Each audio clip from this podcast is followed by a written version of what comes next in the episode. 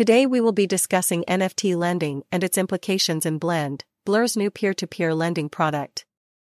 To help us understand the topic better, let's discuss first the two main types of lending protocols, peer-to-peer lending and peer-to-pool lending.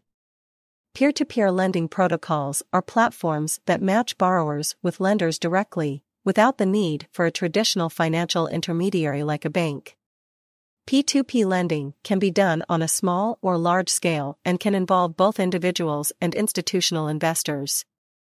Borrowers can typically access loans with lower interest rates than they would get from traditional lenders, while lenders can earn higher returns on their investments than they would from other investment options. On the other hand, peer-to-pool lending protocols bring together a group of lenders to fund a single loan. Peer-to-pool lending works by breaking up loans into smaller chunks and then distributing these chunks to a pool of investors. Each investor then earns a share of the interest paid by the borrower on the loan. By pooling funds from multiple investors, borrowers can access larger loans than they could through P2P lending alone. Additionally, peer-to-pool lending can offer greater diversification of investments, as investors can spread their funds across multiple loans. One key advantage of peer-to-pool lending over peer-to-peer lending is that it reduces the risk for individual lenders. If one borrower defaults on their loan, the losses are spread across all investors in the pool, reducing the impact on any one individual. Additionally, P2P pool lending can offer greater flexibility for borrowers, as the pooled funds can be used for a wider range of purposes than traditional loans. However, peer-to-pool lending also has some drawbacks. One is that the pool structure can make it more difficult for borrowers to build relationships with their lenders. Additionally, the pooling process can be more complex and may require more administrative effort than traditional lending or P2P lending. Both peer-to-peer lending and peer-to-pool lending have their own advantages and disadvantages. Peer-to-pool lending protocols allow borrowers to access funds directly from lenders, while peer-to-pool lending protocols enable lenders to pool their funds and spread their risk across multiple loans. Ultimately, the choice between the two approaches will depend on the needs and preferences of borrowers and lenders, as well as the specific characteristics of the lending platform itself. Going back to NFT lending is a type of lending where the borrower uses their non-fungible tokens, NFTs, as collateral. NFTs are unique digital assets that are stored on a blockchain, which makes them tamper-proof and verifiable.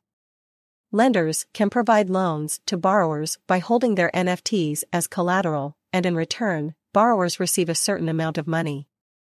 The loan can be paid back with interest within a specified period, and the NFTs will be returned to the borrower once the loan is paid off. One of the main benefits of NFT lending is that it allows borrowers to access funds without having to sell their NFTs. NFTs can have significant value, and selling them could mean missing out on future profits. NFT lending allows borrowers to retain ownership of their NFTs while still accessing the funds they need. Now, let's move on to how NFT lending fits into the Blend. Blend's new P2P lending product allows borrowers to use their NFTs as collateral. The platform uses smart contracts to manage the loan process, including the repayment terms and the release of the NFT collateral. This means that the entire lending process is transparent and secure. Blend's NFT lending product is a great example of how blockchain technology can be used to create innovative lending solutions. Blend's NFT lending product has the potential to disrupt the traditional lending industry. By using NFTs as collateral, lenders can offer loans to borrowers who may not have access to traditional forms of financing. Additionally, the use of smart contracts ensures that the lending process is transparent, secure, and efficient. This can lead to lower costs for borrowers and better returns for lenders. But as with any type of lending, there are risks involved. One risk is the volatility of the NFT market.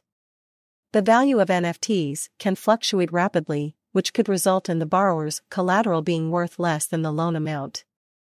Another risk is the possibility of fraud, as it can be challenging to verify the authenticity of NFTs. However, these risks can be managed with proper due diligence and risk management processes. In conclusion, NFT lending is an exciting new development in the world of blockchain technology and finance. Blend's new P2P lending product is an excellent example of how blockchain can be used to create innovative lending solutions. As with any new technology, there are risks involved, but I believe that the benefits of NFT lending far outweigh the risks. It will be interesting to see how the industry develops and how it will impact the traditional lending industry in the future. That's all for today. Stay tuned for more Crypto Show updates.